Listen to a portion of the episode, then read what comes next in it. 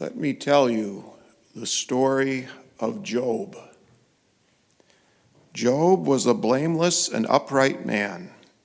He had seven sons and three daughters, 7,000 sheep, 3,000 camels, 500 yoke of oxen, 500 she donkeys, and a very large household.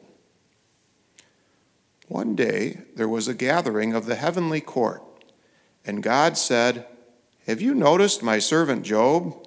There is no one on earth like him, blameless and upright, fearing God and avoiding evil.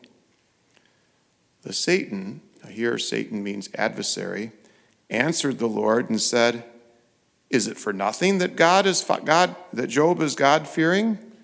Have you not surrounded him and his family and all that he has with your protection? You have blessed the work of his hands and his livestock are spread all over the land. But now, put your hand and touch all that he has, and surely he will curse you to your face. The Lord said to the Satan, Very well, all that he has is in your power, only do not lay a hand on him. Soon after this, a messenger came to Job and said, the oxen were plowing and the donkeys grazing beside them, and the Sabaeans carried them off in a raid. They put the servants to the sword, and I alone have escaped to tell you. He was still speaking when another came and said, God's fire has fallen from heaven and struck the sheep and the servants and consumed them. I alone have escaped to tell you. He was still speaking when another came and said, The Chaldeans formed three columns seized the camels, carried them off, and put the servants to the sword. I alone have escaped to tell you. He was still speaking when another came and said, Your sons and daughters were eating and drinking wine in the house of their eldest brother, and suddenly a great wind came from across the desert and smashed the four corners of the house. It fell upon the young people, and they are dead. I alone have escaped to tell you. Then Job arose and tore his cloak and cut his hair. He fell to the ground and worshiped.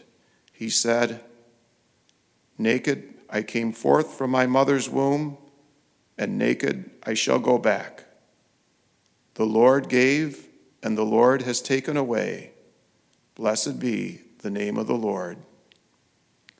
In all this, Job did not sin. Sometime later, God said to the Satan, Have you noticed my servant Job? There is no one on earth like him, blameless and upright, fearing God and avoiding evil, even though you incited me against him to ruin him. The Satan answered him, All that a man has, he will give for his life. But put forth your hand and touch his bone and his flesh, then surely he will curse you to your face. And the Lord said to the Satan, He is in your power, only spare his life. So the Satan went forth from the presence of the Lord and struck Job with severe boils from the soles of his feet to the crown of his head. As Job took a potsherd to scrape himself, his wife said to him, Are you still holding to your innocence? Curse God and die. But he said to her, We accept good things from God. Should we not accept evil? Now, Job's friends heard of his misfortunes, and they came to be with him to give him sympathy and comfort. As they approached, they didn't even recognize him. And they began to weep aloud. They tore their cloaks and threw dust into the air over their heads.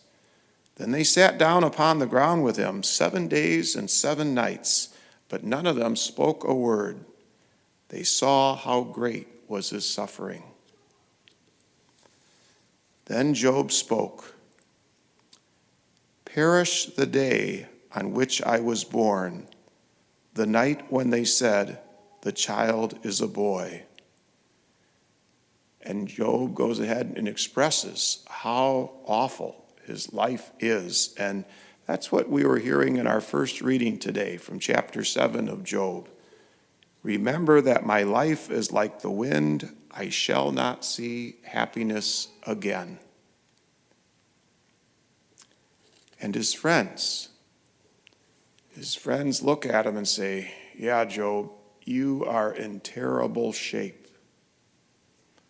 And then they say, You must have done something really awful that God is punishing you in this way. Because his friends, and this is what the common wisdom of the time, uh, God rewards the just and punishes the wicked. And they just figured, wow, Job, you must have done something awful to be punished like this by God. And even if you listen to the psalm today, uh, it speaks about the wicked he cast to the ground. Well, Job was cast to the ground. So that's what his friends say to him, and he protests. He says, No, I'm innocent. I haven't done anything wrong.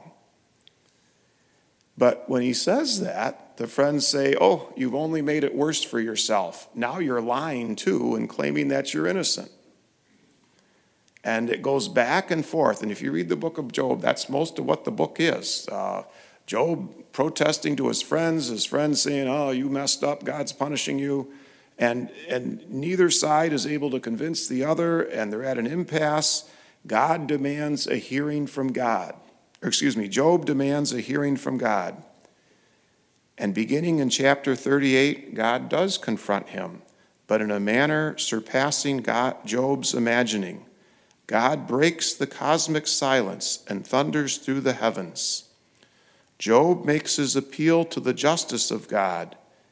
God answers Job from the midst of creative wisdom and power. By the end, even though his questions are not answered, Job is at peace. In the closing chapter, the Lord restored the prosperity of Job, giving him twice as much as he had before. He lived to see his children, his grandchildren, even his great grandchildren. But the why question is never answered. All Job knows is that the innocent can indeed be afflicted for no apparent reason and with no guarantee that the reason will ever be disclosed. This inability to explain suffering may be why this book has always enjoyed a place of prominence in the literature of the world and in the hearts of countless people. No one is protected from undeserved personal misfortune, such as the sudden and tragic death of loved ones human exploitation or betrayal, the unexpected collapse of a business or career, or from disasters such as flooding or fire or other ravages of nature. The horrors of war, of ethnic, racial, sexual, or other social discrimination or brutality victimize untold children, women, and men and defy all standards of justice. Over the centuries, this pitiable man has stood as proof that suffering is not a sure sign of infidelity. He continues to be a source of consolation for many today who suffer through no fault of their own. That's from the Catholic Study Bible. So, some things I invite you to consider. First, when you are suffering, when you are afflicted, it's okay to complain to God. Okay? That's what uh, St. Teresa of Avila, uh, one time her wagon was deeply mired in the mud, and she shook her fist at God and said, If this is how you treat your friends, no wonder you have so few of them. It's okay to give voice to whatever feelings you're having to God.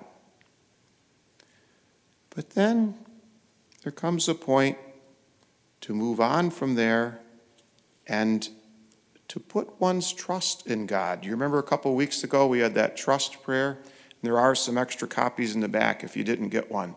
Um, but one of the lines in it for the you of trust is understand that you will not always understand. That's what the book of Job is all about. Trust in God's goodness and his concern for you, even when we are not able to understand the why of a situation.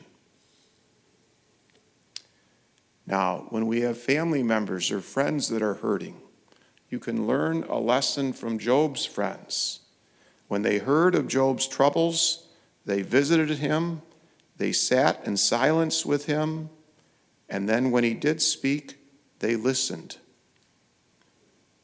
But don't be like them and try to give a reason for his suffering.